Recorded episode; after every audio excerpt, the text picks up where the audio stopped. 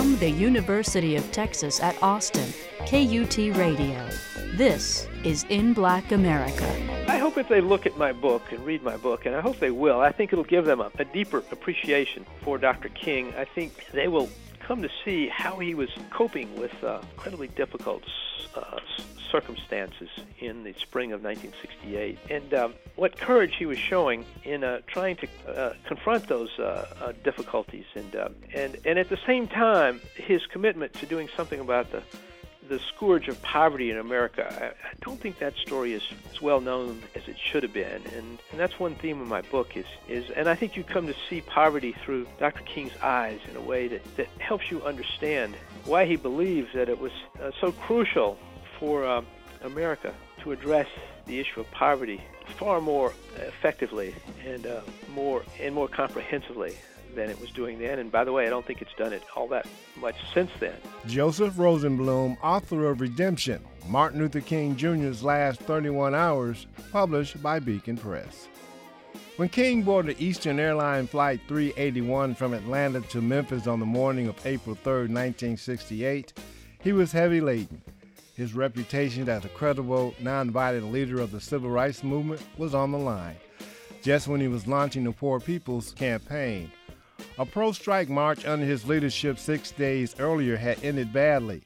Windows were broken, looting took place, and one teenager was killed. Also, many of King's aides thought going back to Memphis was a bad idea. To make matters worse, for more than a year, he was speaking out against the Vietnam War, and his critics claim in doing so, he was no true patriot. I'm Johnny O. Hanson Jr., and welcome to another edition of In Black America. On this week's program, Redemption, Martin Luther King Jr.'s last 31 hours with author Joseph Rosenbloom in Black America. Several of Dr. King's aides were very much opposed to him going to Memphis, and that was one of the reasons is they thought that it would distract him from the Poor People's Campaign at a critical stage. The mm-hmm. Poor People's Campaign was starting later in April. Andrew Young was maybe the most uh, vehemently um, opposed to the idea, and uh, he had another reason. He he was afraid that if uh, Dr. King went to Memphis for one speech, which was the uh, Dr. King's intention, he said, "Oh, I'll just go down there and I'll talk once, and uh, that'll be it." But uh, Andrew Young said, "Well, you know, it's very likely you'll give one speech and then you'll feel like you're committed, and you'll have to go back and give a second, and a second will lead to a third, and we're going to get bogged down there indefinitely." And he said, um, uh, "It'll be the equivalent of uh, mission creep, which happens uh, to the military and, and wars." Uh, in the early stage of an intervention in war. He said, "We we can't afford mission creep either. We we need to be more strategic about the movement." In the 50 years since the assassination of Dr. Martin Luther King Jr. on April 4, 1968, little has been written regarding the last two days of his life. Joseph Rosenbloom, a young intern at the Commercial Appeal newspaper in Memphis in 1968, promised one day to correct that oversight. In his book Redemption, Martin Luther King Jr.'s last 31 hours, Rosenbloom reveals how a lapse in police security by the Memphis Police Department left King vulnerable. Police Director Frank Holloman received numerous calls that something could happen to King while in Memphis, and how the pressure of recruiting volunteers and raising funds for the Poor People's Campaign left King emotionally and physically exhausted. Also, it reveals what James Earl Ray, King's assassin, was doing in Memphis during the same time and how a series of remarkable breaks enabled Ray to construct a sniper's nest in the bathroom of the New Rebel Motel and shoot King. In Black America recently spoke with Joseph Rosenbloom. Well, I was born in um, New York City, but uh, my father was then in the Army, so my mother was there uh, briefly with her parents. But then, when I was just a baby, uh, moved to uh, Jackson, Tennessee, and that's where I grew up. Jackson, Tennessee, which is in the middle of West Tennessee, about 80 miles northeast of Memphis. Yeah, you did mention that in the book. What was that initial interest for journalism? I just always liked it. I started writing uh, for my junior high school paper, if you can believe that, and uh, I just I continued doing it through school, and uh, something I enjoyed doing, and I stuck with it. Why was it important for you to write this particular a chapter regarding Martin Luther King Jr.? The way it started is I uh, first I heard him speak um, when I was a student at uh, Stanford University. That was in 1967, and it made an impression on me, quite a good impression. And uh, then in the summer of 1968, I was an intern for the Memphis Daily, the commercial appeal, and um, it was right after uh, a couple of months after uh, King was assassinated in uh, in Memphis, and uh, I heard from some of the other reporters stories about uh, what happened in Memphis when uh, Dr. King was there, and uh, more about his the circumstances of his assassination. And I thought that I would be great. I was intrigued by those stories, and I thought it would be great to come back sometime and uh, and revisit the story. In your opinion, why was it important for you to, to write this book, but also over the years, writers have been reluctant to include the last 31 hours of his life? It was important to me to do it because I think you could learn a lot about him during those uh, last 31 hours, which is the narrative structure of the book. Mm-hmm. And I thought that there were parts of the story that were untold or not very well told. If you look at um, the most highly regarded biographies of uh, of uh, King, uh, they are enormous, sprawling books. They run hundreds of pages. Right. And uh, and yet, when you get to the part about Memphis, I had the sense that they skimmed the surface. And as I got deeper and deeper into the subject, I realized that there were elements of the story that uh, had been overlooked, and I thought that a fuller story concentrating on those last 31 hours um, would actually uh, be an important story to tell. That last 31 hours, there was a lot going on with, with Dr. King, and I guess that's why you named the title of the book Redemption. What are the three uh, redemptive things that Dr. King was dealing with? There were um, three things. The first, um, he was trying to redeem his reputation mm-hmm. as uh, a nonviolent leader. He had been um, in Memphis just six days before the start of those 31 hours, and he was there to uh, lead a march in support of the sanitation workers who were on strike. And the march had turned into a riot very quickly, and he was being condemned widely um, by uh, politicians and in some newspaper editorials. And he um, he felt first that he was um, very upset that the uh, the riot had occurred, and second, he felt that he had to do something to restore his credibility as a leader of a nonviolent movement. That's uh, that was critical to uh, to what he was what he believed, and also to his uh, to his uh, success um, in uh, leading the civil rights movement. The second thing is uh, he was he then was embarked on um, the Poor People's Campaign, and he was talking a lot about a promise that he believed the federal government had made to all Americans to keep them free of living uh, in poverty. So the second meaning of redemption is he was trying to redeem the promise of America as he saw it, and that promise being uh, that uh, no one would have to live in poverty. And there's a third meaning, and that is he. Uh, it, it has a Christian connotation. Um, uh, just as uh, as you know, uh, Jesus um, sacrificed himself according to uh, the biblical belief, sacrificed himself to save or redeem all humanity of their sin, and um, applying that notion to his to himself. And uh, King thought that would think of himself as um, as sacrificing himself, even to the point of death, to um, to serve a, the noble cause of of racial and economic justice. And he thought that that sacrifice would uh, would have de- redemptive value for him. So there's that those three meanings of redemption. I found it interesting when you write in the book that King really didn't want to be a everyday, day in and day out minister. He wanted to be a theologian, a scholar.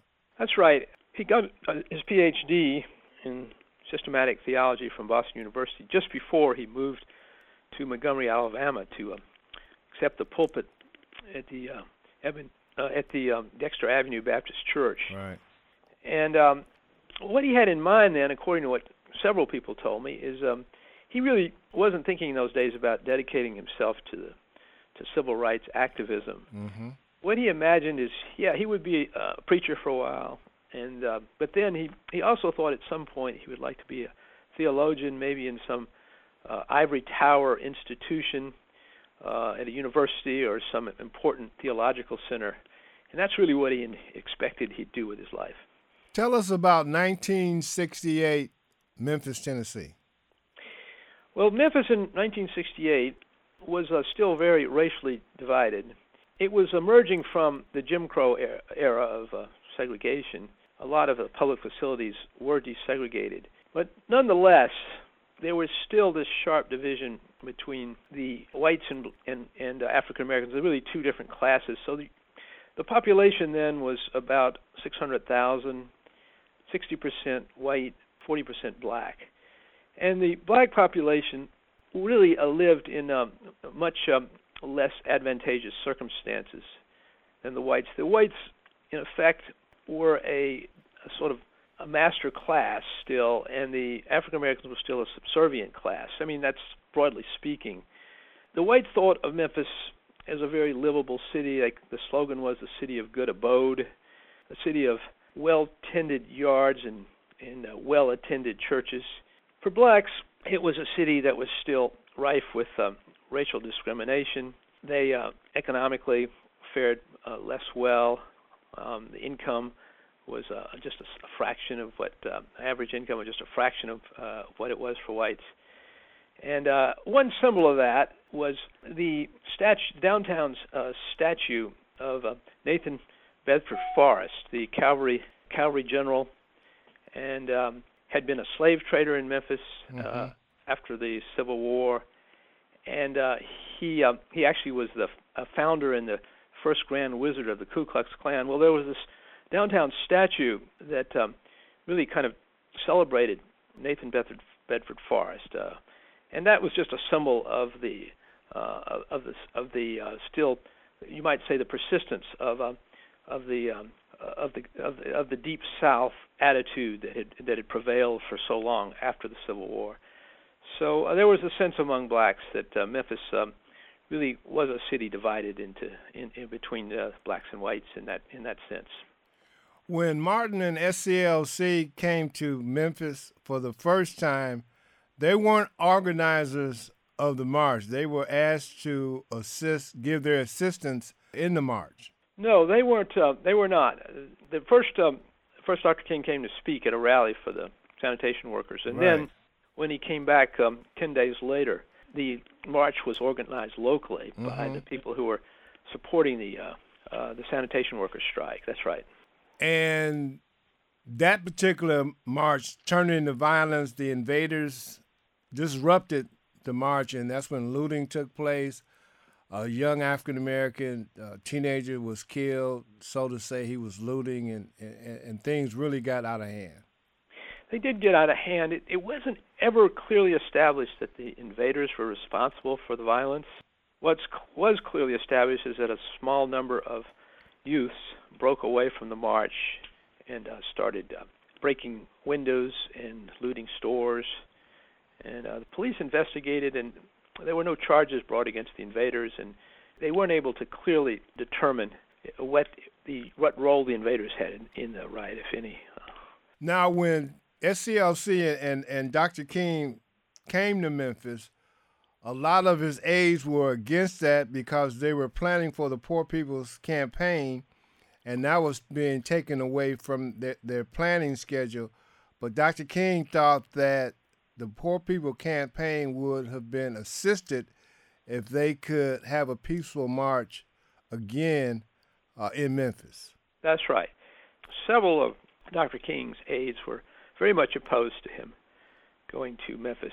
And that was one of the reasons is they thought that it would distract him from the Poor People's Campaign at a critical stage. The mm-hmm. Poor People's Campaign was starting later in April.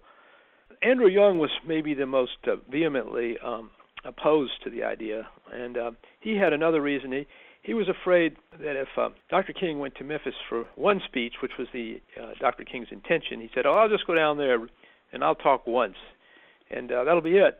But uh, Andrew Young said, "Well, you know, it's very likely you'll give one speech and then you'll feel like you're committed and you'll have to go back and give a second and a second will lead to a third and we're going to get bogged down there indefinitely.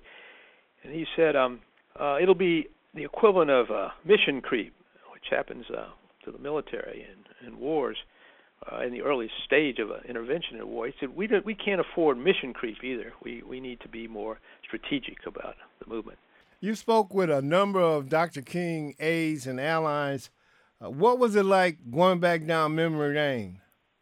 That's a very good question. Um, it was moving. Uh, I felt as though I had a sort of a front row seat on history, uh, albeit decades later. Mm-hmm. And uh, to hear their stories and to see the the emotion that they still felt that much longer was um, was really uh, quite um, uh, it was it was really quite had quite an effect on me and uh, and some of the stories were even though it had been that many years were were still were still very gripping and and and uh, dramatic and it, it just shows what an it just shows what an impact that experience must have had on those people. How was it that the Black Power movement was playing heavy on Dr. King's mind during that period? Well, the um, Black Power advocates were, uh, in a way, they were defying the whole uh, approach of Dr. King. They were national uh, nationalists. They were a black nationalists, meaning that they wanted to be apart from the white the the the, the uh, white culture and the white um, the white mainstream. They wanted to be separate in that sense. And Dr. King was very much an integrationist. He was trying to bring all people together, not separate them. The second is they weren't clearly disavowing violence. I mean, it was more about rhetoric than it was about acts for the Black Power folks. Uh, they uh, they would say, uh, "Well, we have to defend ourselves, and uh, if anyone attacks us, we're going to attack them back." And and and they were using some fiery uh, language like that. So Dr. King didn't approve of them, and they didn't approve of him. They thought that his approach to civil rights was ineffective, that it wasn't aggressive enough. So this is a, in a sense, this is a, a um, uh, this is another message that is emerging from the civil rights community, and um, and it and it's uh, and, and it's diverting diverging from what Dr. King was saying, and so even though he sympathized with their grievances, he didn't approve of a lot of a lot of their manner and their and, and their, their their words. So uh, there was a kind of a wedge, you might say, between the two groups, between Dr. King's Southern Christian Leadership Conference and the uh, Black Power movement. What was the strike attempting to achieve? The, uh, strike was to achieve um, primarily four things. First, better wages. Second, better working conditions and benefits. Third, union recognition. By then, the sanitation workers had formed a union. And fourth, they wanted something called a dues checkoff.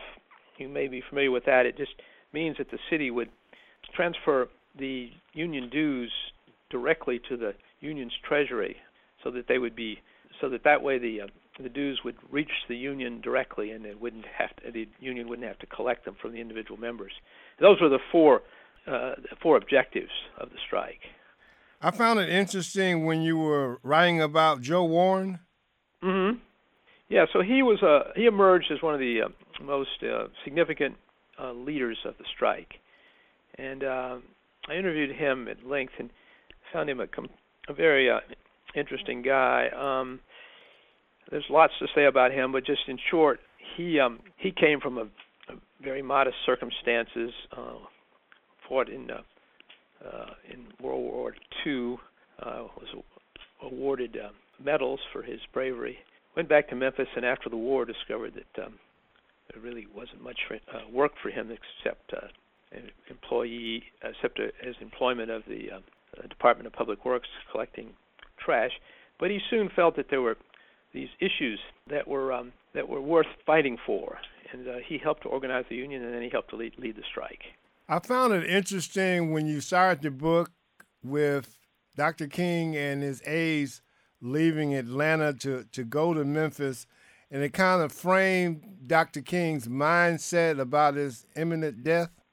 What happened there, John, is the airplane, even when it was in Atlanta before it left, was uh, the target of a bomb threat that was specifically uh, directed at uh, Dr. King. The plane uh, was delayed. They uh, brought um, they evacuated the uh, passengers, brought dogs in turned out to be a false alarm. But you have to assume that that was weighing on him as he flew to Memphis and really for the, at least the rest of the day. This because uh, he was often the target of bomb threats, but I think it was rare for planes to actually be delayed and passengers evacuated in that way. So that I'm sure must have uh, affected his mind um, as he uh, for that first day in Memphis. If you're just joining us, I'm Johnny O. Hanson Jr., and you're listening to In Black America from KUT Radio. And we're speaking with Joseph Rosenbloom, award winning journalist and author of Redemption Martin Luther King Jr.'s Last 31 Hours.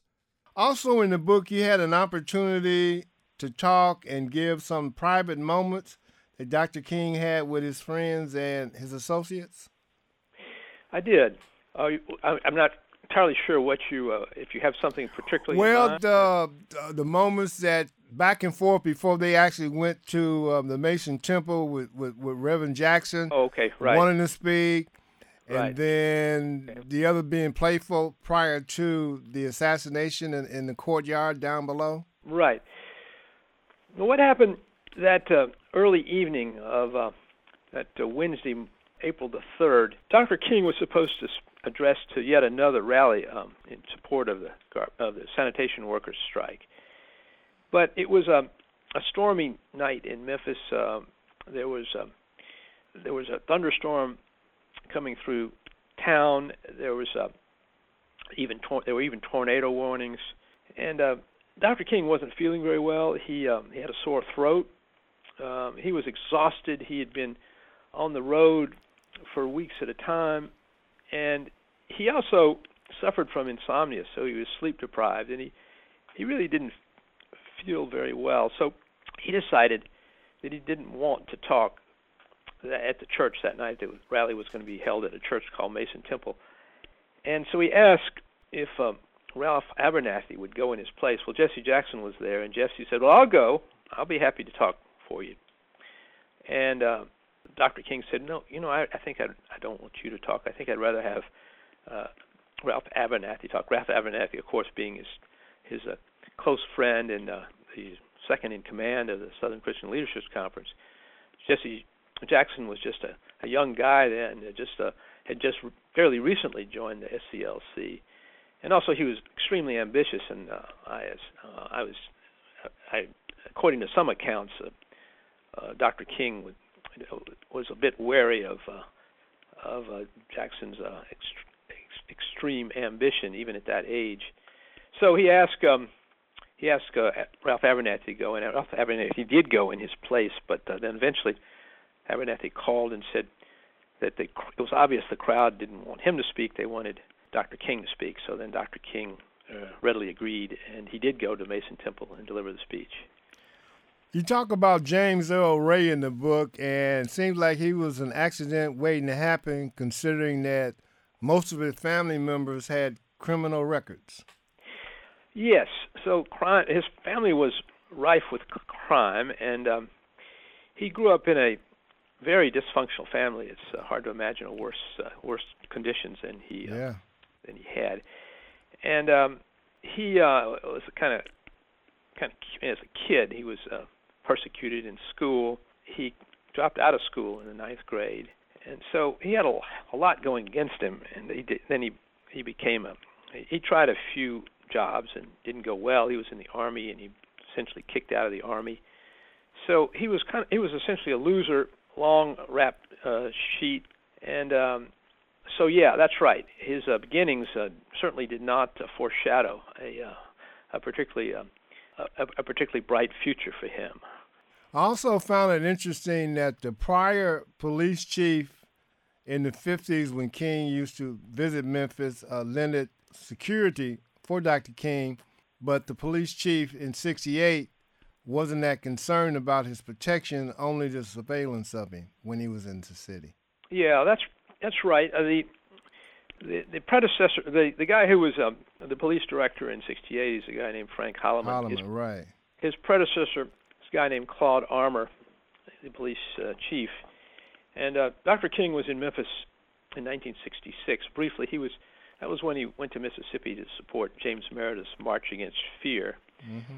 And during that visit in 1966, Claude Armour said, "Well, we're going to protect uh, Dr. King. We, we're, uh, I, if anything happens to Dr. King while he's here, he told his security detail that he assigned to protect. Then I'm, then you're going to be handing in your badge. That's how determined he was to protect Dr. King. And they, he did have a, a large security detail of African American officers who protected him. There's something like uh, I think there's like eight of them or something like that. Mm-hmm.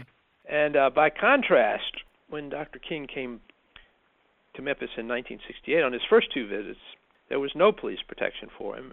And uh, then on his last visit, uh, on April the 3rd and 4th, there was police protection only for about eight hours. Eight hours, right. On the 3rd, and then it was discontinued, so there was no po- protection for him on the 4th. After and I think five the reason, o'clock, right. That's right. And I think the reason was they, it was indifference. Uh, the uh, Holloman and the other uh, top uh, people in the police department and just didn't care that much about King's safety. They figured, well, he could fend for himself, and uh, and uh, and they and they didn't ha- assign a high priority to his security. Yeah, sorry to say that Holloman was from the J. Edgar Hoover School of, I guess, policing. well, he had uh, he had been a top official at the FBI, right? And um, Hoover believed, um, first of all, you may be familiar with the whole smear campaign. Exactly. That, that the FBI had had undertaken against Dr. King for years, and also Hoover very much believed in, um, covert uh, uh, in, in, covert uh, monitoring of of, uh, of people uh, such as Dr. King, surveillance, and um, Holloman adopted that approach to law enforcement as well. And he, when he arrived in Memphis, he he, he established a, a, a department for that, and that's the way he handled the uh, visit of Dr. King. There were two African American officers who were assigned to surveillance, and then, as I described a moment ago, not much emphasis on security. Whatever happened to the injunction? The injunction was eventually lifted but the judge who had initially issued the injunction imposed some restrictions. Was that Judge that were, Brown? No, that was Judge Bailey Brown. Okay. U.S. District Court judge in Memphis. Joseph Rosenbloom, author of Redemption Martin Luther King Jr.'s Last 31 Hours, published by Beacon Press. We will conclude our conversation on next week's program.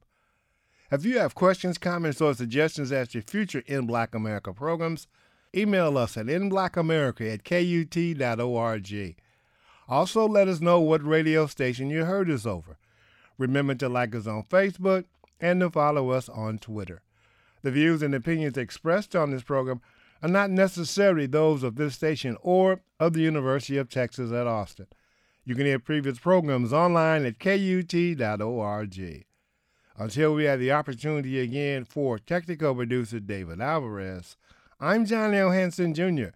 Thank you for joining us today. Please join us again next week. CD copies of this program are available and may be purchased by writing In Black America CDs, KUT Radio, 300 West Dean Keaton Boulevard, Austin, Texas 78712.